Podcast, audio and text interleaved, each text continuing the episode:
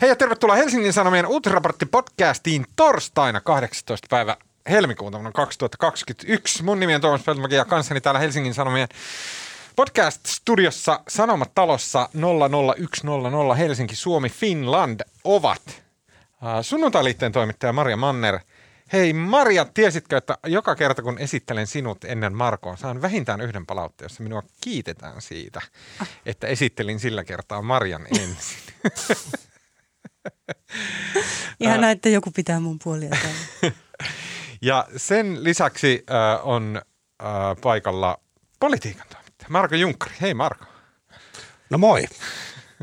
Su, sua ei mainita palautteessa. Ei vaan.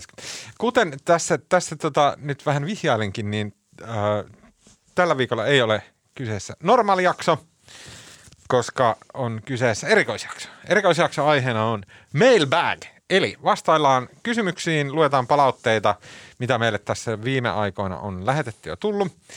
Twitterissä kyseltiin eilen, siellä tuli tota, tosi monia hyviä kysymyksiä, vastaillaan niihin. Ja tota, muutenkin pidetään tämmöinen lepponen ja mukava äm, ei-asiallinen jakso. Eli jos saavuit kuuntelemaan tätä podcastia kuullaksesi viimeisimmistä käänteistä Sanna Marinin Time-lehden kansikuvasta, ää, tota, mitä muuta tällä viikolla on tapahtunut, en mä tiedä mitään muuta, äm, tiukat analyysit Marko Junkkarin tai Maria Mannerin suusta tai mölinät minun suustani, niin pettymys on valtava. Nimittäin tällä viikolla ei tehdä tämmöistä ajankohtaisasiaa, vaan puhutaan tota, No, mutta kai sä möliset silti. Mölisen toki. Luonteelle ei mahdu mitään. Okei, äh, Marko ja Maria. Äh, me kyseltiin Twitterissä äh, tota, ihmisiltä kysymyksiä. Yksi niistä oli jollakin tavalla ajankohtainen. Aloitetaan siitä. Äh, tota, mitkä ovat ö, uutisraportin kuumat otteet Siltamäen Tuijan mediakritiikkiä käsittelevään kirjoitukseen. Saako Hesarissa ja yleisesti sanoman sisällä kritisoida oman talon tekemisiä tai asemaa ja kritisoiko joku? Mä tarkistan vielä ää, Twitterissä tämän siis, mm, tämän siis kirjoitti, no mä kaivelen tämän kirjoittajan nimen, ja, mutta aloittakaa toki. Valtteri Törmänen, podcastin pitkäaikainen ystävä, joka lähetti meille myös joululahjat. Ne pienet semmoiset. Se oli Valtteri. Kyllä. Wow. Kiitos Valtteri. Kiitos Valtteri. Kiitos.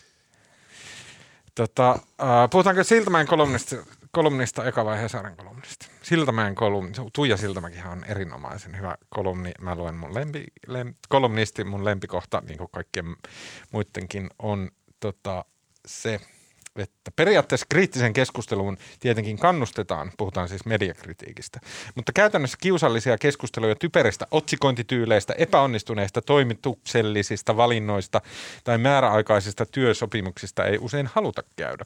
Monet näistä ongelmista ovat niin isoja ja niin itse aiheutettuja, ettei niiden korjaamiseen missään tapauksessa riitä uusi ylelaki, jota kaupallinen media on hatarista perusteista huolimatta reippaasti lobannut. On järkeilty, että Ylen tekstimuotoisten sisältöjen rajoittaminen tuo lisää lukijoita lamaantuneiksi leikatuille lehdille. Ajatus on järjetön jo siksi, että osa Ylen tekstimuotoisesta sisällöstä on sellaista kamaa, etteivät ne voi viedä lukijoita edes maitopurkeilta. Ai ai ai, Tuija on kyllä mahtava. Ja musta oli kiva tuossa Tuijan kolumnissa, että hän, siis mä oon samaa mieltä, että Tuija on mahtava, mutta hän oli myöskin, kyllähän toi oli niin kuin ihan viivottimalla tehty kolumni, että se nälvittiin niin kuin kaikkia yhtä paljon, että siitä oli Hesarille ja Ylelle ja vähän sinne sun tänne ja kyllä Niin. se, eihän toi nyt siinä, siinä mielessä oli, kyllä hän kielikeskellä suuta, suuta tuonkin kirjoitti. Kyllä. Mä luen vielä otsikon, koska se jää mainitsematta. Tuija Siltämän kolumni. Pyydän, lakataan lässyttämästä sananvapaudesta ja aletaan vaahdata mediakritiikistä. Kolumni löytyy siis Ylen sivuilta. Niin. Musta se, oliko Valtterin kysymys oli se, että saako Hesarissa haukkua? Ää, Hesaria Kannanotto oman- Tuijan kolumni oli ensimmäinen kysymys Valtterilta. Ää, Ja Tuijan kolumni aiheena oli tavallaan, että niin kuin tylsästi ilmastuna, niin se on jotenkin silleen, että vaikeneeko media sille la- laajuudessaan Median ongelmista. median ongelmista. Niin, tota, noin Tuijan kolumni oli siis erinomaisen tervetullut avaus. Mä Hesarissa joskus tai tänne tullessani mä aika monta kertaa selkeän kuulin sen, että niin enitenhän Hesaria siis haukkuvat hesarilaiset. Että kyllähän täällä nyt ainakin niin kuin oman talon tekemisiin musta ruoditaan välillä aika kriittisesti. Meinaatko julkisesti vai tällä Mutta niin, no tähän, tässä me tullaan tähän, mutta siltikin mä en ole, niin kuin, tietysti julkisesti kaikkien niiden valintojen ruotiminen tarkoittaisi monesti sitä, että arvostella jotain esimerkiksi työkaveria tai kollegaa. Mm. Tai, ja sitten ehkä omien virheiden ruotiminen julkisesti ei ole journalismissa niin kauhean helppoa ihan siksi, että tavallaan me ollaan ikään kuin, niin kuin totuuden asialla, mistä on ehkä vaikea, tai se totuusbisneksessä, meidän pitäisi kertoa jotenkin totuudesta, niin voi olla vaikea sanoa, että no ei se ollutkaan totuus. Niin, joo, joo, joo. Tällä tavalla. Siis niin, että tarkoitan sitä, että musta me, niin kuin, aika paljonkin käydään kriittistä sisäistä keskustelua, tai niin kuin kollegani Matti Mielonen aina tapasi sanoa ulkomaan toimituksessa, että tästä on hyvä jatkaa kohti uusia epäonnistumisia jokaisen jutun jälkeen. Mutta se ei kyllä välttämättä, mä luulen, että ulospäin sitä ei ole yhtä helppo käydä. Mun mielestä on helppo sanoa kollegan jutusta, että sen johtopäätelmät oli aivan väärät ja kollega ei niin selvästi ymmärrä ollenkaan, mistä hän kirjoittaa, koska niin kuin jutusta näkee, että, että siinä on ajatteleminen ihan pieleen. Se on niin kuin helppo sanoa, mutta on vaikea sanoa, että oli niin kuin vaan paskasti tehty juttu, että sä et niin kuin osaa sitä sun journalistin ammattia. Se on niin kuin helppoa. Se, että niin kuin jutun niin kuin olettamukset oli pielessä tai näin, niin se jotenkin se substanssi, sitä on helpompi kritisoida.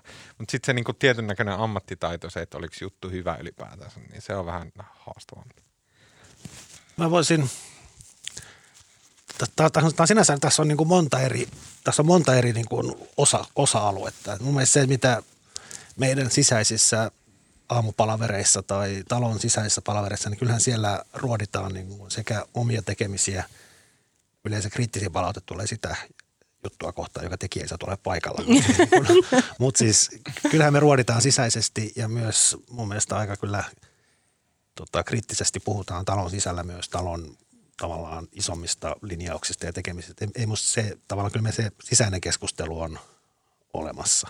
Sitten toinen, toinen, toinen taso on sitten se, niin että keskustellaanko me, haukkuu Hesarin toimittaja julkisesti Hesaria. Niin mun mielestä se ei ole niin kuin – No tässä on kuitenkin niin kuin tietty lojaliteettivelvoite totta kai työnantaja kohtaan ja mun mielestä ei se nyt ole missään työpaikassa, että, että jonkun Nokian insinööri tai Metson insinööri tai Keskon työntekijä niin, niin haukkuisi omaa firmaansa julkisesti, niin sitten tulisi helposti sanomista. Ja se on niin kuin, totta kai voi olla per, rakentavaa, hyvää ja hyvin argumentoitua kritiikkiä myös omaa työnantajansa kohtaan, mutta siinä on niin kuin musta vääjäämättä semmoinen tietty sordiino. Sitten, no mä jatkan vielä. Sitten on vielä – sitten on, sit on se ikuinen kaipuu siitä, miksei Suomessa ole tämmöistä niin kuin laajempaa mediakritiikkiä. Ja sehän on, tätä toimittajat itse valittaa niin kuin tuttujakin tuossa kolumnissa. Ja sehän on niin kuin, katsoo Twitteriä minä hetkenä tahansa, niin sehän, sehän on täynnä mediakritiikkiä. Sama, ja se on, niin kuin tavallaan, se on niin kuin tavallaan se median ulkopuolinen maailma kyllä kritisoi meitä, mikä on hyvä ja oikein ja usein, usein on syytäkin. Mutta se, että se, se, mitä toimittajat tarkoittaa sillä niin kuin alan mediakritiikillä on sitä, että toimittaja kommentoisi mediaa. Ja tota, Ei muuta.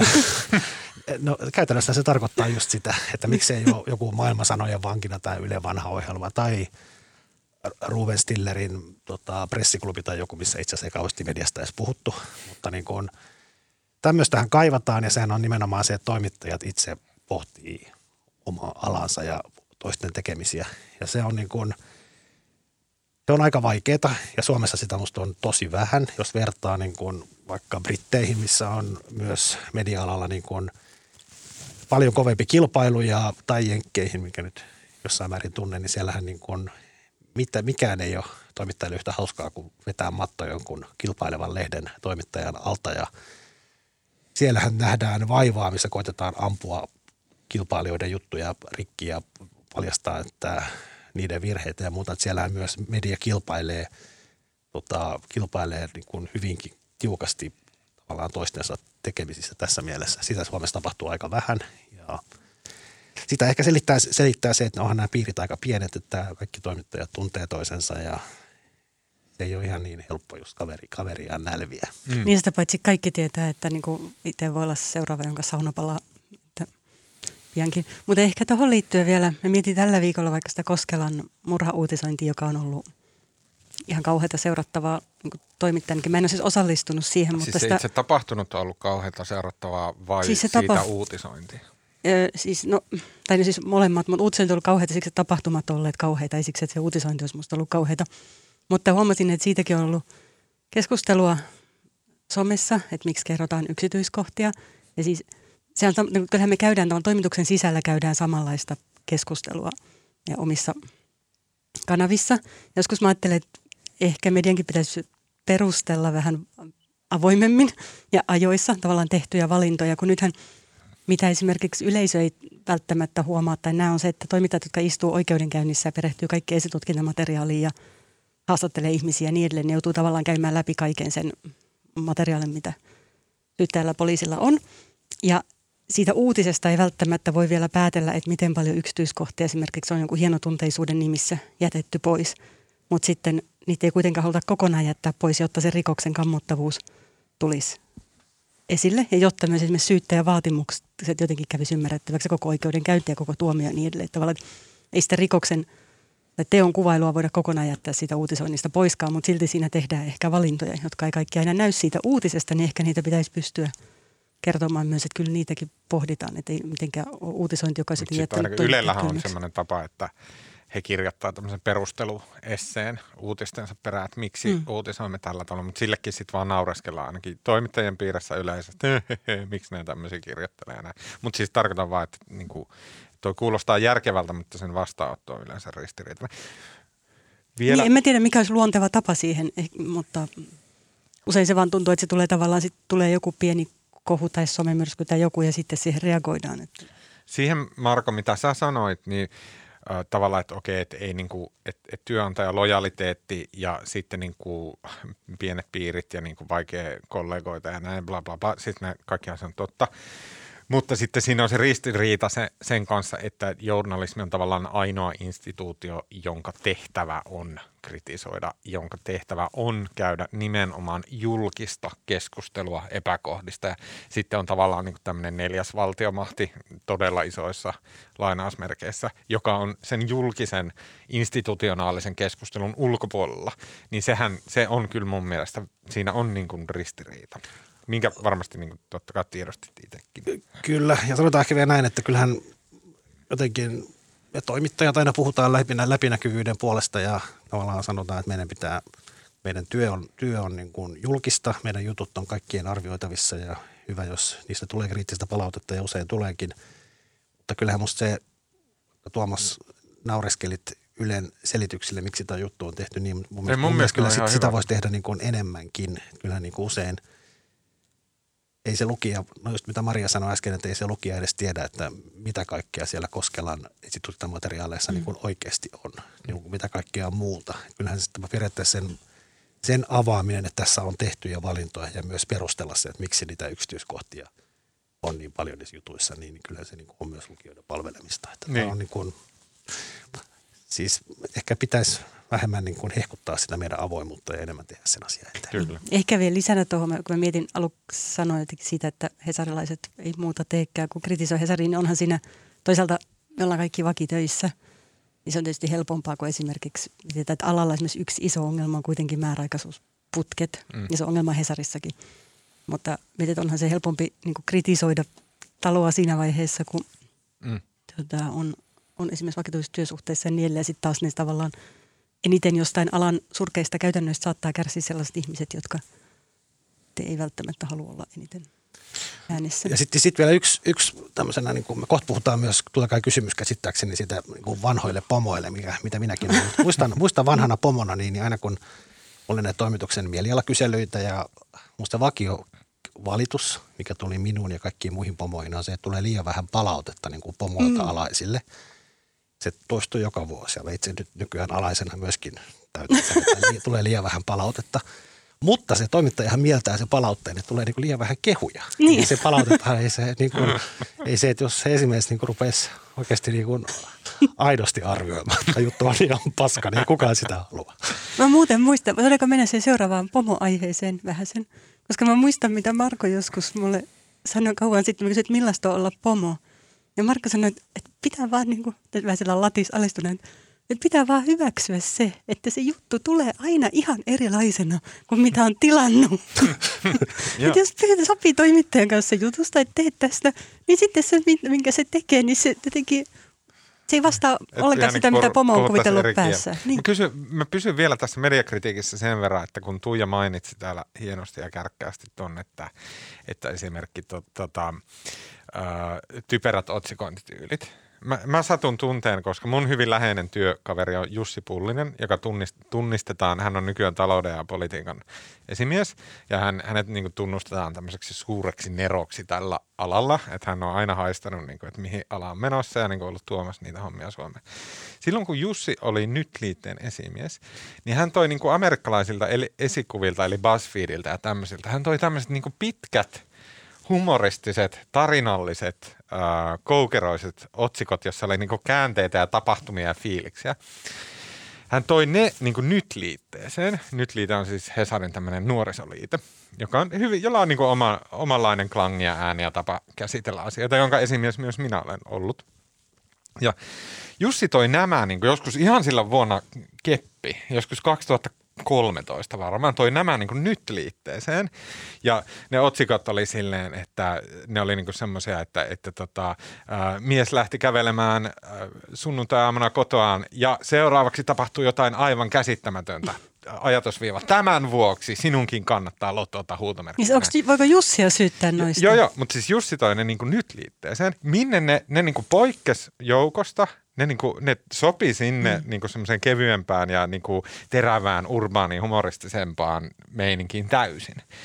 Kukaan ei voinut käsittää, että miten niin kuin etabloituneet, arvokkaat, hillityt uutistoimitukset siinä niin kuin Suomen koko mediakentässä yhtäkkiä pölli ne Jussin nyt liitteeseen kehittämät otsikointityylit ja rupesi käyttää niitä niin kuin ihan uutisotsikoina. Ja se on se typerien otsikkotyylien historia niin kuin pähkinänkuoressa. Että Jussi toi ne nyttiin ja sitten jotenkin käsittämättömästi ne on levinnyt niin kuin vakavasti otettaviin uutisiin.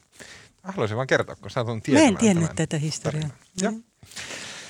Okei. Okay, um, te haluaisitte puhua pomo-asioista. Eli kysymyshän kuuluu näin. Osa teistä, tai jopa jokainen, on toiminut kautta toimii esimiehenä. Mitä erityistä on toimimisessa Hesarin kautta journalistien esimiehenä?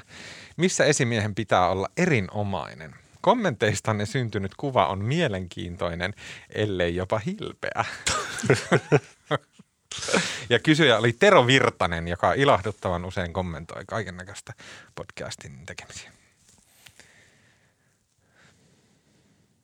Niin, toi on, niin me ollaan varmaan jotenkin silleen, ehkä se on just entiset pommot tälleen kommentoi asiaa silleen kyynisesti ja niin kuin hassusti, mutta tota, en, mä en nyt sinänsä usko, että niin kuin tämmöisen mediatalon tai sanomalehden niin kuin yksikön pomona toimiminen poikkeaa millään tavalla siitä, millaista niin kuin pomona toimiminen missä tahansa muussa niin kuin asiantuntijaorganisaatiossa. Että eihän siinä, ei kauheasti voi niin kuin käskyttää enemmän, siinä pitää silleen niin kuin tavallaan keskustella ja tavallaan saada porukka tekemään niin kuin yhdessä ja tavallaan itse keksimään sen, että just tuommoisen jutun mä haluan tehdä ja niin kuin näin edespäin. Se on, ymmärtääkseni se on ihan samanlaista kaikkialla muuallakin. Ja sit, sit mä, malta, malta tulla sanomatta, mä olin siis vain 12 vuotta pomona ja mä en ikinä, mulle aina luvattiin sitä isommat, esi- tai mun esimieheltä lupasi, että mun pitää mennä johonkin esimieskoulutukseen, mutta en mä ikinä päässyt. Etkö?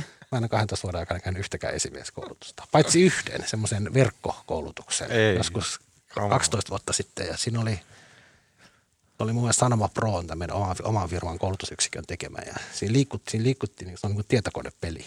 Siinä piti esimies kävelee käytävällä ja sitten se on niin kuin ovi, siis siinä on ovi, siinä on ovia siinä käytävällä. Ja aina niin kuin joku ovi aukeaa ja sieltä ovesta hyökkää niin kuin järkyttävä alainen. Ja sitten tota, ja sitten se, ja, sit, ja sit se, tota, ja, sit se tota, esimerkiksi se alainen hyppäsi sun eteen ja se on ihan jurrissa. Ja sitten tota, sit tota, mun pitää esimiehenä sit niinku valita kolmesta vaihtoehdosta, että mitä mä teen. No mitä sä olisit tehnyt? Mä en muista näitä vaihtoehtoja. Mä kai siinä oikea vastaus oli joku keskustelu ja hoitoonohjaus ja muuta. Ja sitten se pahinta oli se, että se peli kesti niin kuin todella kauan. Nyt ovia oli tosi paljon. Ja sitten jos jossain vaiheessa teki niin kuin, antoi väärän vastauksen sille kaameaan ala, alaistilanteessa, niin joutui aloittamaan sen alusta. Ai kauhean. Tämä selittää tästä firmasta tosi paljon. Mm. Mutta Marko aina opetti mulle, että siis mä en ollut esimies osittain siksi, koska en mä, halua, mä, mä, näin, en mä haluaisi olla sellaista ihmistä esimies kuin kollegat täällä. Tai siis kivoja tyyppejä, mutta eihän niin kuin, tai ehkä mahdottomuus. Tavallaan niin paljon on kuitenkin kiinni journalismissa siitä, että, että innostuu siitä, mitä on tekemässä. Se jut, koska jutu voi tehdä hyvin tai huonosti ja musta se hyvin on kuitenkin usein kiinni siitä, että soittaa vielä vähän enemmän ja lukee vielä vähän enemmän ja jotenkin, jos joku asia jää vaivaamaan, niin ottaa siitä selvää, eikä ole sillä että no, mä lähden nyt kotiin, tämä on tarpeeksi hyvä. Mm.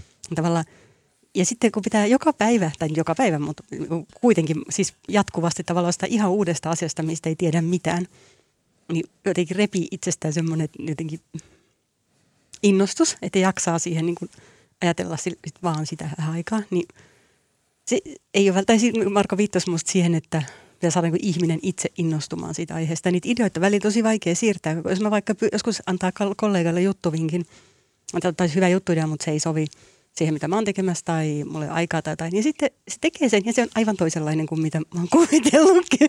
Se menee nyt ihan muuhun suuntaan. Mutta Marko aina opetti mulle, että pomolla niin tärkein ominaisuus on niin olla paljon hiljaa ja niitä vaikuttaa älykkäältä. Ja sitten sanoo jotain sellaista niin kuin vahvistavaa aina väliin, niin että se toimittaja niin kuin kokee saavansa jotenkin niin kuin tukea sinne suuntaan, mihin hän on etenemässä. Mun mielestä pomolla niin kuin monet Markon viisaudet on kyllä mulle jäänyt. Yksi, yksi nimenomaan journalistisen pomo, sä sanoit mulle, sä olit jonkun aikaa mun esimiehenä, sä sanoit, että muistaakseni työhaastattelussa, että sä esitit jonkun tosi diabolisen kysymyksen, että no mites jos tota, sulla on skuuppi, joka johtaa siihen, että tapahtuu kansanmurha ja näin, että mm. ää, julkaisetko sen skuupin ja näin. Ja sitten mä olin ihan helisemässä, apua en mä tiedä, mahdoton moraalinen dilemma ja näin. Sitten sä sanoit, että journalistin tehtävänä on niin kuin etsiä hankkia tietoa ja kertoa siitä, ei murehtia niin kuin seuraamuksista ja näin. Jotenkin näin.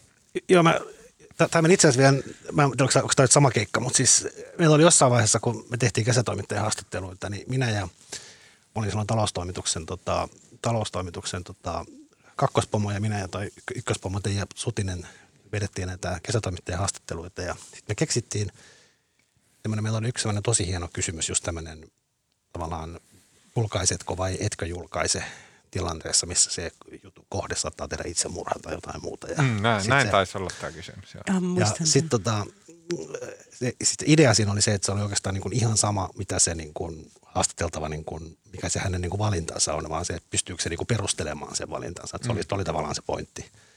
Mutta meillä oli tämä yhtenä vuonna ja musta oli ihan mahtava kysymys ja tästä tuli tosi kiinnostavia vastauksia ja musta kertoi paljon näistä hakijoista. Sitten tota, me tehtiin seuraavana vuonna sama – se tuli aivan täydellisiä semmoisia esseetyyppisiä vastauksia. Se oli lähdeviiteineen. Ja sitten meille selvisi, että Tampereen yliopistossa oli levinnyt huutosta. Kysytään, että kaikki oli valmistautunut tähän. Mä, mä haluaisin sanoa vielä pomon hommista, niin okei, okay, siis journalisti pomon hommista.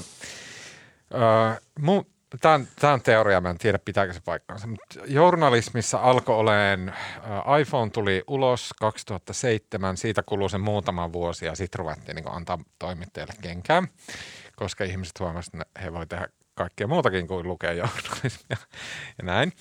Tota, se johti siihen, että kun, kun tota, asiantuntijaorganisaatiossa alkaa tull, käymään YT-aallot, niin aluksi YT kohdistuu tukitoimintoihin – Joten kaikki sihteerit ja tämän tyyliset, niin heille annetaan monoa.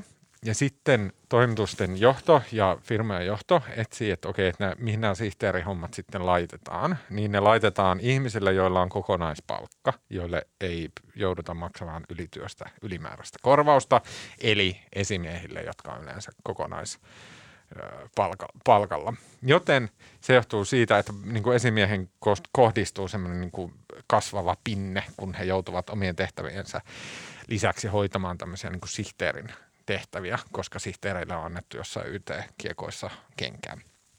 Ja se tekee esimiehen työstä erittäin epämiellyttävää ja paineista.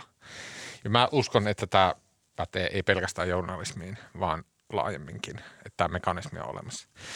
Sitten – toisaalta niin kuin, johtuen siitä, mun mielestä esimiehen homma on hyvin paljon semmoista niin kuin sekoilua, säätämistä, niin kuin asioiden sinne päin jotenkin puolihuolimattomasti tekemistä ja niin kuin stressaamista ja tämmöistä.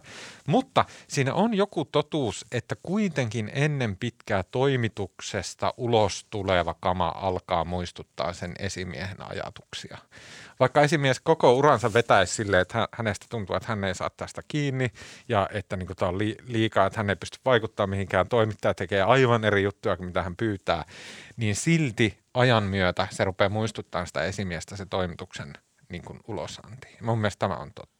Niin totta se on, kai. Se on totta. Ja sitten siinä on myös jotenkin se esimiehen homma, koska tuommoisessa on niin kuin päivänä vaikka uutistyön vetämisessä, niin sehän on jatkuvaa, jatkuvaa kaauksen hallintaa ja tuntuu, että ei niin kuin missään vaiheessa saa otetta – päivän kulusta ja mitä on mitä ollaan tekemässä ja mitä pitäisi tehdä. Ja tässä vaan juostaan paikasta toiseen ja ei ehdi mihinkään asiaan keskittyä kuin muutaman sekunnin kerrallaan. Ja sitten tota, kumminkin ne kerrat, kun sitten vaikka printtilehteä miettii, niin aamuun tulee se lehti himaan ja sitten katsoo niitä sivuja ja ne onkin niin kuin joskus ihan sairaan hyvä. Sitten itsekin vähän hämmästyy, että voiko tuosta kaauksesta syntyä tällaista. Mutta totta kai se Tuomas vaikuttaa siten, että tavallaan sitä, että mitä juttu ideata tarjoaa tai – miten ne ehdottaisi toteuttavan, niin se vaikuttaa se, että ajattelee pomon tykkäävän. Että jos se on aina vähän sellainen, että okei, okay, no tee vaan, niin sitten se vaikuttaa Kyllä. idea. Ja sitä aika nopeasti kuitenkin oppii, että miten ihmiset painottaa asioita ja sitten vähän jotenkin sen mukaan suuntaan. Esimieshommista mä haluan vielä, meillä podcastilla on paljon myös niin nuoria kuulijoita, jotka on tulossa työelämään ja ehkä aloittaneet työelämässä. Mä haluaisin jotenkin suositella kaikille, että esimieheksi kannattaa ehdottomasti lähteä, koska mun mielestä esimiestyön antoisin puoli on se, että pääsee näkemään muut kollegat ihan eri valossa. Sillä tavalla, että kun sä oot mikä tahansa työntekijä, vaikka toimittaja, niin mä ainakin mielän, että okei, kaikki muut toimittajat on varmaan about samanlaisia kuin minä. Koska niin kuin, ei vaan niin kuin, tunne tai ei, ei tule kiinnittäneeksi huomiota. Mutta esimiehenä niin se sun valtaosa siitä työstä kohdistuu siihen, että sä oot niiden eri toimittajien kanssa. Ja silloin havahtuu siihen, että okei, että on hillittämiä eroja.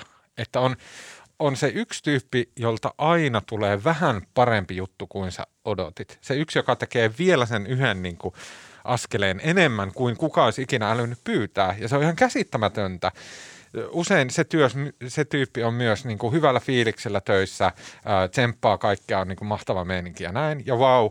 Ja sitten on taas toinen, jolla on ehkä, niin että, että sieltä tulee aina joku semmoinen niin puoli tehty valmiste sinne päin ja näin, näin, näin. Ja se on niin kuin jännä huomata, että niillä on tosi paljon eroja ihmisillä, ja sitä ei mun mielestä oikein näe mistään muusta asemasta kuin esimiehenä. Ja se on hyvin opettavaista, ja mun mielestä se, kokemus opettaa sut olemaan hyvä työntekijä, kun sä tajuut sille, että mikä, vasta esimiehenä sä ymmärrät, mikä on työntekijän merkitys. Sitä ei voi ymmärtää työntekijänä. Sitten kun laskee, laskeutuu takaisin niin esimiesasemasta työntekijäasemaan, niin on huomattavasti parempi työntekijä, koska hahmottaa sen asian aivan eri lailla. Sen takia mun mielestä esimiehenä kannattaa käydä. Se on niin hyvä oppi. Ei, se, ei kannata ehkä jäädä, koska se on aika raskasta. Okay. Okei. Uh, moi Tuomas, tämä tuli mun sähköpostiin. Mä luen tämän. Uh, ensinnäkin kiitos, että jaksat uutisraporttia vetää mahtavalla energialla ja intohimolla. Uutisraportin julkaisu on aina viikon kohokohtia. Teidän kolmikkonne on jotenkin onnistunut yhdistämään puolitahattoman stand-upin ja syvällisemmän kuulijoiden sivistämisen. Kiitos hienosta työstä. Erityiskiitos myös erittäin asialliselle pastori Kari Kuulan kolumnin käsittelylle. Nostit eläinten oikeudet ja tehotuotannon vastenmielisyyden arvostettavalla tavalla esiin. Oliko toi sulle suunnattu siis? Tämä oli kaikille meille. Tota, halusin mä lukea näitä palautteita. Tota, toinen, tämä oli mun mielestä ihastuttava tarina. Tämä on sinänsä aika pitkä, mä yritän lukea tota, tiiviisti. Päädyin uutisraporttipodcastin pariin vuonna 2017. Keväällä 2017 erityisesti minua kiinnosti Markon mielenkiintoiset analyysit tulevista kuntavaaleista. Marko muun muassa mainitsi puolueiden äänimäärän riippuvan vahvasti ehdokasmäärästä, aivan kuten Maria oikein muisti torstaisessa jaksossa. Asiantuntevat analyysit Markon ja Sohvin kautta Tuijan kautta Marian toimesta yhdistettynä Tuomaksen kärkkääseen esiintymiseen maailmaa kohtaan äh, kärkkääseen lähestymiseen maailmaa kohtaan saivat minut erityisesti kiinnostuneeksi, kiinnostuneeksi politiikasta. Vuoden 2020 lopussa haettiin sitten yhteiskunnalliseen vaikuttamiseen erikoistuneeseen yhtiöön öö, kevääksi harjoittelijaa. Työtehtävää vaikutti erittäin mielenkiintoiselta, mutta koin mahdollisuuteni pieniksi. Ja sitten tulee käänne. Viimeisenä hakupäivänä mieleeni juolahti Markon sanat vuodelta 2017. Ne olivat jälleen ajankohtaiset, sillä 2021 kuntavaaleihin oli enää puoli vuotta aikaa. Päätinkin lähteä tutkimaan, miten hyvin ehdokkaiden määrä ja kuntavaalien tules todella korreloivat. Ja nehän todella korreloivat vahvasti. Tein analyysin ja hain sillä työpaikkaa. Sain työpaikan. Ja sitten tämä äh, erittäin upea Kuuntelija esittelee ne analyysinsä tulokset ja ne olivat huikeita luettavaa diagrammeineen päivineen. Mutta näin, se on Marko Junkkarin viisaudet ovat tota, työllistäneet ihmisen. Hm? Joo, toi on, siis se pitää, tämä oli musta hauska, hauska viesti senkin takia, koska tota, siis ennen kuin tämä viesti tuli, niin itsekin muistin omat pohdintani se vuodet 2017 ja mä tuossa joku kuukausi pari sitten, niin, niin Maria varmaan muistaa, kun mä itse asiassa meidän aamupalaverissa puhuin tai mietiskelin ääneen, että olisikohan mahdollista tehdä semmoista niin kuin jonkinlaista konetta, jolla pystyisi niin kuin ehdokasmäärien perusteella jollain tavalla niin kuin arvioimaan kuntavaalien tuloksen, mikä on siinä aika riskaabeli yritys, koska median tehtävä nyt on ennakoida kuntavaalien tulosta millään tavalla, mutta – tätä pohdiskelin ääneen ja sitten mä itse asiassa rupesin selvittämäänkin asiaa ja juttelin useammankin tämmöisen vaalimatematiikkaa tuntevan ihmisen kanssa. Itse asiassa semmoisen niin kuin kovin järkevän ennustekoneen tekemiseen se ei ole mahdollista. Siis nämä korreloi ja sitten jos sulla on historiallinen tieto siitä, että miten, jos keskustalla on ollut 2017 7500 ehdokasta ja se kannatus on ollut tämä ja sitten siitä neljä vuotta taaksepäin ollut näin ja näin paljon ehdokkaita ja kannatus tämä, niin puolueittain siitä jonkinlaisen kertoimen pystyy tekemään, mutta sitten tota,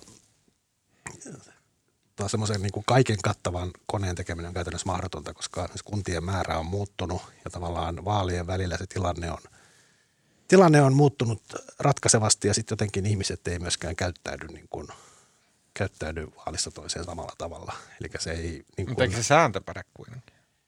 Sääntö pätee, että se korreloi, mutta se, että pystyisi sen tavallaan ehdokasmäärän perusteella pystyisi kovinkaan tarkasti ennustamaan yksittäisen puolueen tulosta, niin se ei ole mahdollista. Mm. Mutta, niin, mutta pystytäänkö ennustamaan suhteellisesti se, että kenellä menee hyvin? Eikö se ole se, mihin tätä käytetään? Siis Ei se, tulosta, vaan silleen, että okei, että nyt keskusta näyttää olevan hyvissä asemissa tai perussuomalaiset on hyvissä asemissa. No, siis su- suurin, suurin merkitys on itse asiassa sillä, että niin kun monella pienemmällä puolueella, niin, niin niillä ei välttämättä, niillä on kuntia, jossa niillä ei ole yhtään ehdokasta. Ja silloin, jos sulla ei ole yhtään ehdokasta, niin silloin sun tulos on nolla. Jos sä saat niin kun ehdokkaita mahdollisimman moneen kuntaan, niin se nostaa sun tulosta jo niin kun automaattisesti. Että sua voi, vihreällä on ollut tämä ongelma, että monessa pienessä pitäjässä, pienessä kunnassa, niin vihreällä ei – takavuosina ollut yhtään ehdokasta. Nyt se on sitten vaalivaalilta se tavallaan rintama on kasvanut. Perussuomalaisilla oli aikaisemmin sama, niillä ei ollut koko maan kattavaa ehdokaslistaa. Nyt näissä tulevissa vaaleissa varmasti on ja kyllä siis tavallaan se vaikuttaa.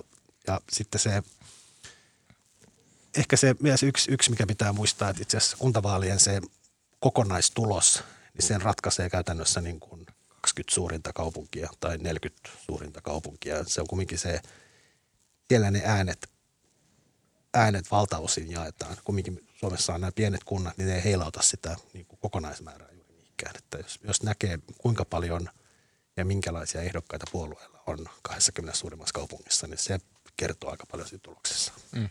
Mm, kiinnostavaa. Ö, Olli kysyy, hänellä on hyvä kysymys täällä Facebookin chatissa. Terve. Pystyisittekö nimeämään yhden elinaikamme merkittävimmän ilmiön? Jokaiselta yksi merkittävin oli pyyntö. Mulla on tästä varma mielipide ja valmiina. Mä kerron no, sen sinä aikana, te saatte miettiä omanne. No kerro. Merkittävin ilmiö on ilman muuta, ja mä oon tästä podcastissa puhunut useasti, se on niin kuin informaatioympäristön täydellinen muuttuminen viimeisen 20 vuoden aikana. Se vaikuttaa jokaiseen asiaan, mitä ihminen tekee yhteiskuntiin. Kaikki nämä mullistukset, myllerrykset, Donald Trumpit, Brexitit, ähm, perussuomalaiset, ähm, tota, ilmastonmuuto, niin positiivisella puolella ilmastonmuutoksen vastaisen taistelun – ö, ottaminen vakavasti, ö, naisten ase, asemaan kiin, huomion kiinnittäminen, vähemmistöjen asemaan huomion, huomion kiinni. Kaikki tämä on seurausta informaatioympäristön täydellisestä muutoksesta internetin, kännyköiden, jatkuvasti kaikkialla läsnä olevan niin kuin sosiaalisen median muun myötä. Ja se, niin kuin, se, on niin, se on niin merkittävin asia, että se pitää olla ensimmäisenä mukana aina kaikessa analyysissä siitä, että miksi näin tapahtuu, niin se pitää, niin kuin jonkun pitää pohtia, että miten tämä liittyy tämä informaatio tähän, lähtien viharikoksista, lähtien tota, mm, tota, Koskelan surmiin, terrorismirikoksiin, ISISin nousuun. Aina se pitää olla mukana se arvio, että okei, että informaatioympäristö on muuttunut, että onko tämä seurausta siitä. Se on mun mielestä merkittävin. Ja niin kuin olen monesti sanonut, Mä odotan, että joku itseäni järkevämpi taho tekee sosiaalisen median plus median uutisotsikoiden plus tämän niin analyysin, että miten se on vaikuttanut koronareaktioihin Suomen hallituksessa, miten se on vaikuttanut hallituksen linjauksiin, se paine, mitä niin kuin politiikkaa kohtaan tulee sieltä. Mä mielelläni lukisin siitä jotain viisaita ajatuksia ja sanoja. Joo, mä oon aina halunnut, aina haaveillut, että saisin olla jossain tilanteessa, jos vastaa vaan, että sama. Kyllä monia sama. Totta kai ilmastonmuutos on varmasti aikamme ehkä se suurin, suurin kysymys, mutta niin kuin tämmöisenä niin kuin yksittäisenä ehkä niin kuin ilmiönä, joka on vaikuttanut ihmisten arkeen ja elämään, niin tietenkin mä olen samaa mieltä, että se on kyllä varmaan informaatioteknologian kehitys. Mä sanon puoliksi saman, koska mä olisin sanonut varmaan ilmastonmuutos. Vaik- vaikea nyt jotenkin kuvitella tähän hätään sitten muuta asiaa, joka ehkä potentiaalisesti muuttaisi meidän elämää mm, niin paljon. Toki sen lopulliset seuraukset on, jää vielä nähtäväksi tavalla informaatio. Ympäristön muutoksen seuraukset on jo nyt nähtävillä. Ja sitten jos siihen laskee vielä mukaan, että informaatioteknologia on myös vauhdittanut globalisaatiota ja sitä, että valtaus miljardia kiinalaista on vaurastunut mm. valta nopeammin kuin koskaan aikaisemmin ja myös absoluuttinen köyhyys on vähentynyt maailmasta ja nämä kaikki nyt eivät ehkä suoraan liity siihen, mutta ovat kumminkin jollain tavalla liitännäisiä ja globaali maailmantalous ja rahavirtojen siirtyminen paikasta toiseen niin kuin nanosekunnissa, niin kyllähän tämä kaikki on muuttanut meidän elinympäristöä ja valtavasti. Kyllä. Ja mä haluaisin lisätä semmoisen niin positiivista puolesta, että ihmiset ei enää niin kuin – ihmiset ei osta paskaa. Se on niinku semmoinen, mistä niin? Mm, niinku, jos muistelee taaksepäin silloin, kun mä oon ollut lapsi ja niinku muutamia, sanotaan 20 vuotta sitten, niin jos sä ostit imurin, niin se oli kuka jamppa sattuu olemaan liikkeessä ja mitä se sanoi. Tiesikö se mitään imuroista? Ei välttämättä. Et sä, nyt sä käyt, sä pystyt käymään niin tohtoritason raportit läpi, että mikä imuri on milläkin nanopartikkelilla niin kuin millä tavalla toimiva ja näin ja se niin kuin tavallaan joka ikisessä, ää, niin kuin, mitä ihmiset tekee. Et ihmiset, kukaan ei enää ja kukaan liiottelua Maria selvästi ostaa niin kuin mitä sattuu krääsää. Vastaan tulee ainakin ilmeistä päätellen. Mutta sille, että pääsääntöisesti ihmiset lähenee sitä, että he koko ajan tekee järkevämpiä ratkaisuja niin kuin informoituja valintoja ostamisessa, minne mennään ja näin, näin, näin. Koska... Järkevät valinnat on usein niin kalliita. Että se mietin vaikka vaatteita tai jotain. Mm. Että mekin aina, no joo, siis mä luulen, että ihmiset kuitenkin isolti tekee edelleen päätöksen hinnan mukaan. Ja silloin voi tavallaan ostaa jonkun semmoisen, mikä ei kestä ehkä niin pitkään. Sitten kun se menee rikki, niin ostaa taas uuden. Mutta kyllähän nyt, mä en tiedä montako sellaista juttua mekin on ehtinyt tehdä viimeisen kymmenen vuoden aikana, jossa puhutaan siitä, että miten paljon Suomessa on niin roinaa, josta on vaikea päästä eroon käytettyjen tavaroiden mm. kauppoihin tai mihinkään ei niin kuin, oteta edes ilmaiseksi asioita vastaan. Niin mä en ihan täysin vielä, mä toivoisin, että asia olisi noin, mutta mä en ihan niele tuota. Mikä on muuten hämmästyttävä ilmiö on se, että tota, käydään tota siellä, siellä, missä me asutaan, niin siellä on kerran vuodessa kirkolla on aina tämmöiset isot myyjäiset, missä niin kuin lähi, lähiseudun asukkaat. Siis missä sä asut? Herttoniemessä. Niin on. Niin. Okay. Mik, mikä sitä kysyit? Mä tiedän, kun kuulosti, että sä asut jossain maalaispitäjässä. Ei, no siellä kirkolla joka tapauksessa on myyjäistä joka vuosi. Ja tota, Sitten on myös näitä katu, katukirppiksiä, mutta mä en tiedä, mistä se niin kuin lapsille tulee semmoinen, kun mennään sinne myyjäisiin, niin ne jostain, lö- siellä myydään paljon lastenvaatteita ja leluja. Ja sitten tota, ne jostain löytää ne kaikkein isoimmat ja kamalimmat ja räikeimmät semmoiset muoviset jättilelut, jotka mm. ne välttämättä haluaa. Aivan totta. Erittäin hyvä kysymys. Uh, hei, otetaan viimeisenä kysymyksenä tänään mm, uh, Johanilta. Mun mielestä hauska kysymys. Miten nopeasti saatte tiedon niistä uutisista, mitä kirjoitatte ja montako uutista kirjoitatte joka päivä? Siis miten nopeasti? Mm. No me ollaan ehkä väärä, vähän väärä, kun me ei ole, meistä ei kukaan ole uutistoimittaja. on totta. Minä ja Maria ollaan sunnuntaisivuilla ja tehdään silleen verkkaiseen tahtiin niitä niin. juttuja. Jos tulee yksi viikossa, niin se on jo aika hyvä. Se on aika hyvä joo, mutta siis kyllä uutistoimittajat ne, siis Sekuntipeli. niin, että kyllähän siis päivässä voi, voi joutua päästä tai joutua tekemään niin kuin toistakymmentä lyhyttä uutista, jos on vaikka se deskissä ja seuraa päivän uutisvirtaa. No se on kyllä jo aika paljon, mutta ei se mahdotonta ole. Mutta kyllä nyt semmoisen 5-10 voi joutua. Kyllä. Niin. Tai- Ja se on sit- vuorossa, jossa tarkoituskin nakuttaa nopeita Niin, uutista. mutta kai se nyt yleensä niin kuin, hyvä uutistoimittaja tekee päivässä hyvän uutisjutun. Että kai se yksi per päivä on Niin. niin. perushyvä tahti. Hesarissa, Hesarihan ei millään tavalla edusta niin kuin mediaa laajemmin. Täällä on niin kuin, painotukset on niin kuin laadussa paljon enemmän kuin määrässä ja muualla. Ja niin kuin pienemmissä ja, ja myöskin tota, pienemmissä ää, mediataloissa niin se on paljon tiukempaa se meininki. Niin, mutta kyllä var- silloin kun oli uutistoimituksessa, niin kyllä semmoinen juttu per päivä on ihan varmaan semmoinen. Kyllä, suurin piirtein. Mä kysymyksen alkuosa, että miten nopeasti saa tiedon niistä? Siis Mä se- uskon, että kysyjä tarkoittaa sitä, että kun jotain tapahtuu, Mm. mm. esimerkiksi auto-onnettomuus tai vaikka Irakissa räjähtää pommi Mm. ää, torilla ja 40 kuolee, niin sitten se tieto, se, jotain tapahtuu, kuin nopeata se siirtyy toimitukseen, kuin nopeata siihen reagoidaan. Olin aikoinaan, olin toimittajakoulu aikana, mä olin Iltasanomissa harjoittelussa ja tota, se oli, silloin Iltis oli vielä siellä tota, Luddan vieressä siinä Korkeavuoren kadun päässä ja tota, joku kansalainen soitti sinne uutisdeskiin, että nyt tota, postipankkia, joka on tuossa makkaratalossa, sitä ryöstetään. Uutispäällikkö huusi mulle, että nyt lähde, lähde, lähde sinne. Ja minä ja kuvaamme juostiin, se oli alamäkeä vielä. Ja me ehittiin sinne postipankille ennen poliiseita. Poliisit kysyi hyvin hämmästyneenä tultaan muutama sekuntia myöhemmin paikalle, miten helvetissä te voitte olla täällä jo. Mutta se oli sitä, katsottiin sitä ikkunaa, se oli siis tämmöinen, ei ollut mikään vakava, tai siis homma päättyy hyvin, se oli joku narkkari, joka uhkasi ruiskulla tota, pankkivirkailijaa. Ja homma sitten laukesi hyvin nopeasti. Oltiin siellä ikkunan takana katsomassa. Hauskaa. Mutta onhan Mä tuolla olen deskissä. kahteen kertaan niin, niin, nähnyt ton. Minkä? Mä sekä mm, Hyvinkään ampumisessa että Sellon äh, joukko, joukkosurmissa, niin mä oon ollut se, joka juoksee tapahtuman paikkaa kohti silloin, kun kaikki muut juoksee sieltä karkuun. Eli kun mä satuin molemmissa asumaan tosi lähellä, niin mä olin silloin, kun muut pakeni paikalta, niin juoksin sitten sinne. Ja, mutta tämä oikeastaan nopeuteen liittyy.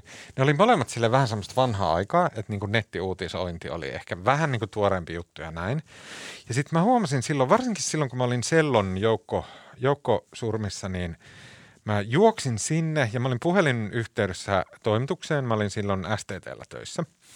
Ja tota, mä olin puhelinyhteydessä toimitukseen, välitin tietoa koko ajan sieltä paikan päältä. Ja sitten kun siinä niin kuin tapahtui silleen, että mä niin välitin jonkun tiedon, minkä mä olin kuullut, ja sitten äm, mä kyselin niin kuin varmistusta sille tiedolle niin kuin koko ajan, että okei, ja näikö sä tän, ja näikö sä tän, ja näikö sä tän, ja näin. Ja sitten mä huomasin, että jossain vaiheessa niin kuin ihmisten vastaukset rupes muistuttaa sitä, mitä mä olin välittänyt sinne toimitukseen. Ja sitten mä tajusin, että ne lukee niitä mun juttuja ja kertoo sen mulle takas niin kuin toteena. Eli ne, niin kuin, mm. ne vahvistaa mun uutista lukemalla mun uutista. Ja mä tajusin, että okei, että mä en voi edetä tällä tavalla, että, niin kuin, okei, että mä en saa sitä niin kuin varmistettua sitä mun omaa tietoa tällä metodilla. Mikä oli ihan mielenkiintoista ja liittyy tähän just journalismin ja median nopeuteen. Okei, uh, hei, sitten kun uh, lähdette syyslomalle, joka on ensi viikolla, niin tota, siellä menette laskettelemaan. Ja sitten Rinne Vaarin, Hyvinkäällä on tämmöinen Sveitsi-niminen tota, laskettelukeskus, joka on upea. Siellä on mahtava kelohonkainen pikkukahvila, jossa voi tota, minttukaakaalle pysähtyä ja siinä sitten tota, juottaa. Eikö se ole tämmöinen kasari, kasaripaikka? Uh, joo, on, on, on. Just tämmöinen tyylikäs. uh, milläs uh, kanssa laskettelijoita viihdytätte? Hei, Oletteko se kattonut sen ö, Yleltä, sen Ruotsin radio, ei Ruotsin television rokotevastasta, sen dokkarin? Ei, Sen, ei. Mä, mä, kat, luin jonkun arvion siitä. mä katsoin sen viikonloppuun ja se oli kyllä hämmästyttävä. Se on aika pitkä, mutta se kannattaa katsoa. Ja no siinä, siis ne on soluttautuneet tähän rokotusvastaiseen liikkeeseen. Mhm, Ja vaikka sinänsä se nyt ei yllättänyt, että vaikka Linda Carson Pohjanmaalta tämä on rokotusvastainen, mutta se mitä hän puhui siinä, niin kun, no, mä sanon, no, yleisiä, yleisiä huomioita ohjelmasta, mutta se mitä hän sanoi siinä esimerkiksi silloin, kun kamerat oli kiinni, kun he kuvasivat häntä myös salaa, oli jotenkin panneet merkille, että hän puhui vähän eri tavalla silloin, kun kamerat oli kiinni. Ja sitten, ja siis luuli tietysti, että he on niin myös rokotevastaisia ihmisiä, mutta sitten ne sen niin juutalaisvastaiset salaliitto jutut, siis paitsi että hän vähän antoi ymmärtää, sanoi, että niin holokausti ei oikeasti tapahtunut siinä mitassa kuin mitä, mitä, mitä opetetaan lapsille koulussa ja että, että niin kuin, tässä rokotteiden takana on tämmöinen niin kuin juutalainen maailman eliitti, jonka tavoitteena on tyhmentää kansaa, jotta sitä voidaan pahe, niin kuin kontrolloida paremmin. Mm-hmm. Se oli niin sakeaa semmoista niin kuin juutalaisvastaista salaliittoteoriaa se niin kuin pohjimmiltaan sen hänen rokotusvastaisuutensa, että se oli aika hämmentävää ja en ole varma, että kuinka monet hänen seuraajansa on olleet siitä tietoisia, koska hän itsekin sanoi, että tätä hän ei voi yleensä sanoa julkisuudessa. Siitä itse ohjelmasta, no se oli siis, siinä oli paljon kiinnostavaa myös sitä, että miten nämä rokotevastaiset tahot, niillä on tarkkaan mietitty se niin strategia, että miten ne pyrkii kylvämään epäilyksen siemenen ihmisten mielessä ja niin edelleen. Mä itse ehkä sitä ajattelin kuitenkin, että jotkut no, osittiin aika nopeasti vaikka sitten niin kuin sikainfluenssa ja narkolepsia. Ja siinä oli niin vähän semmoinen sävy, että, tai siis, no siinä ei sitten niin kauheasti uhrattu aikaa niille tietyille haitoille, mitä sitten on kuitenkin todettu, että mä en ajattele, että kaikki rokotusten haitoista huolestuneet olisivat jotenkin salaliittoteorioita ja hulluja, mutta siinä oli kyllä paljon kiinnostavaa siitä itse liikehdinnästä. Okei, ja mikä sen, muistatko mikä sen dokkarin nimi on? Mikäkö se nyt oli? Rokote... Sotu, ootas mä voin katsoa sen. Tota, hei, mä haluaisin, vitsi kun mä, mä en halua kuulostaa epäkorrektilta, Noin. kun tota, Etpä! Sä haluat kuulostaa. juutalaisvastaisuus, Niin. Niin se on, mä on tosi, siis se on tosi hyvä signaali, koska monet niistä, esimerkiksi just kun antautuu tai lukee jonkun kommentointia jostain niin kuin rokote jotain asiasta, ja se voi olla, että se kysymys on ihan hyvä, että okei, miten tämä niin kuin asia, että, että Suomessa on silleen niin kuin nolla ihmistä teholla ja bla bla bla, ja sitten on tämmöiset näin, ja sitten väitetään tällaista ja tollasta, ja se niin kuin, monet asiat nykyään on semmoisia, että niistä on vaikeaa niin kuin heti hoksata, että okei, tämä on paskaa. Ja monet salaliittoteorioista on semmoisia, että ne on niinku vaikea heti olla sieltä, että tämä on tätä vapaamuurarijuttua. Ne ei ole enää semmoisia ne salaliittoteoriat. Niistä on niinku vaikea hahmottaa, että onko ne totta vai ei. Mutta mikä on helppo hahmottaa, on katsoa sen postaajan postaushistoria ja näkyykö siellä jotain juutalaishommia. Jos on, niin kaikki mitä se sanoo, niin voi ignoroida aivan täysin. Niin se, on- korreloi aika hyvin se korreloi niin tosi salaliitto. hyvin. Niin. Et, et aina siellä on jotain sitä juutalaisammaa joukossa, jos on aivan käkikukku. Niin se, se niinku, tavallaan se on helppo sitä kautta. Niinku, henkilön postaushistoria, dik, dik, scrollaa vähän aikaa, sitten rupeaa tulee jotain, että niin, no, mutta oliko, oliko oikeasti olemassa jotain juutalaisten murhaa. Näin. Ja sitten voi olla, että okei, mä ignoroin kaiken, mitä tämä ihminen kertoo. No, siis mä pitän katsoa sulle sen nimen. Mutta siis Yle Areenasta löytyy... Tota, Postataan se someen se nimi. Marko. Tota, mä rupesin eilen lukemaan, tämä on ihan uusi kirja, tota, sitä nimi on Ticking Clock ja sen on kirjoittanut Ira Rosen niminen jenkkitoimittaja. Se kertoo, tämä tota, Rosen on 60 Minutes-ohjelman tuottaja 80-luvun alusta lähtien ja se on hänen niin kuin, muistelmansa, millaista se duuni on ollut mediassa 80-luvulla ja siitä eteenpäin. Ja ensinnäkin niin kuin 60 Minutes, joka on tämmöinen, niin kuin nimestä voi päätellä, siis on tunnin kestävä tämmöinen ajankohtais makasiiniohjelma Jenkeissä ja aivan sairaan suosittu. Ja ennen kuin oli 80-luvulla vielä tämmöinen, oli niin kuin amerikkalaisen tutkivan journalismin niin kuin tavallaan oikein kehto, että ne skuuppas vaikka mitä. Ja se on niin kuin, jotenkin mahtava lukea tuota kirjaa, kun se oli niin kuin tavallaan sitä aikaa, kun niin kuin itse sanoin, että he, niin kuin hänelläkin oli täysin niin kuin rajaton budjetti. Että se sai niin kuin, pystyi käyttämään rahaa niin kuin ihan miten paljon vaan. Ja sitten hänen, hän oli tuottaja ja hänen tehtävänsä oli niin kuin tavallaan löytää näitä aiheita. ei ollut nettiä, niin hän, tota, hän teki tämmöistä, niin kuin hän sanoi, se oli lentokone bingo. Eli se meni kentälle ja sanoi, että lippu seuraavaan kohteeseen, seuraavaan koneeseen, mikä lähtee. Sitten se lensi Detroittiin ja siellä luki paikalliset lehdet ja kävi tapaamassa ihmisiä. Ja sitten taas lensi seuraavaan paikkaan. Mä hankkiudin journalismin alalle kuvitellen, että se on tuolla. mä tiedän, että mä istun tota, täällä jossain podcast Ja sitten myös se, miten ne tota, ne kestää, siinä on aina neljä, siinä on niin kuin, kestää tunnin se lähetys ja siinä on neljä, neljä tämmöistä niin kuin minidokumenttia tai neljä, niin kuin, neljä tota, juttua siinä tunnissa ja tota, se kauan ne tekee, no siis 13 minuuttisia mainokset pois lukien se yksi, ja, yksi tota, pätkä ja tota, kauan ne käyttää niin kuin aikaa ja vaivaa ja energiaa niin kuin yhden pätkän tekemiseen. Että se kertoo, että hänen yksi ensimmäisiä isoja juttuja, että ne meni haastattelemaan – silloin ex-presidentti Jimmy Carteria, joka oli niin kuin ensimmäinen Carterin haastattelu presidenttiyden jälkeen. Ja se kävi niin kuin vaikka kuinka monta kertaa tapaamassa sitä ennen sitä ja niin kuin esihaastatteli ja niin kuin mietti, mitkä ne kahdeksan kysymystä on, mitkä sitten tehdään siinä oikeassa, kun tulee, tulee oikea, oikea toimittaja paikalle. Ja semmoinen niin kuin tuntien työ ja miettiminen, mitkä ne oikeat kahdeksan kysymystä on Jimmy Carterille ja sen takia niistä tulikin niin itkettää. Mä itkettää kuunnella. Mutta mikä tässä oli kaikkein huvittavinta oli se, kun tosiaan kirjailijan nimi on Ira Rosen ja kun mä rupesin lukemaan, että mulla että se on nainen. Mm. Koska Ira nyt on naisen nimi? Mm. Se on vissiin semmoinen, että se on molempia. Niin, no mä oon lukenut jo, lukenut jo sata sivua. Sitten mä jostain rupesin miettimään, että mikä tämä kirjoittajan sukupuoli on. Y- hän, on hän on siis mies. Yksi podcast, äh, mediumin, mediamuodon kaikista tärkeimpiä ihmisiä on semmoinen kuin Ira Glass. Uh, This American Life podcast. Saanko kertoa teille loppukevennyksen?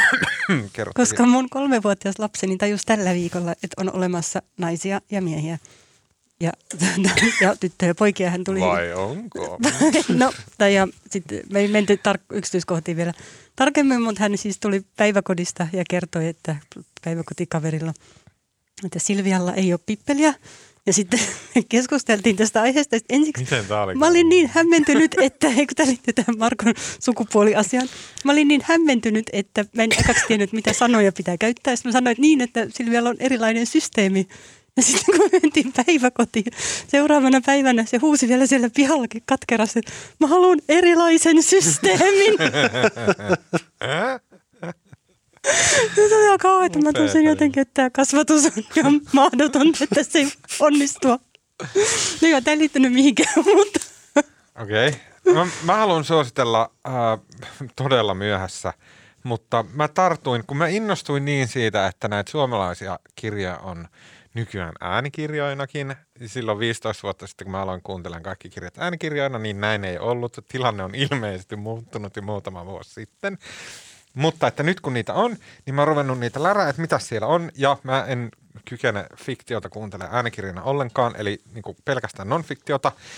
Ja mä tartuin tähän koneen ruhtinaaseen, Pekka Herliinin elämä, kirjoittaja John Simon, ja aivan pökerryttävän hyvä kirja. Aivan käsittämätön taidon ja voiman ja kaiken muun upean näyte.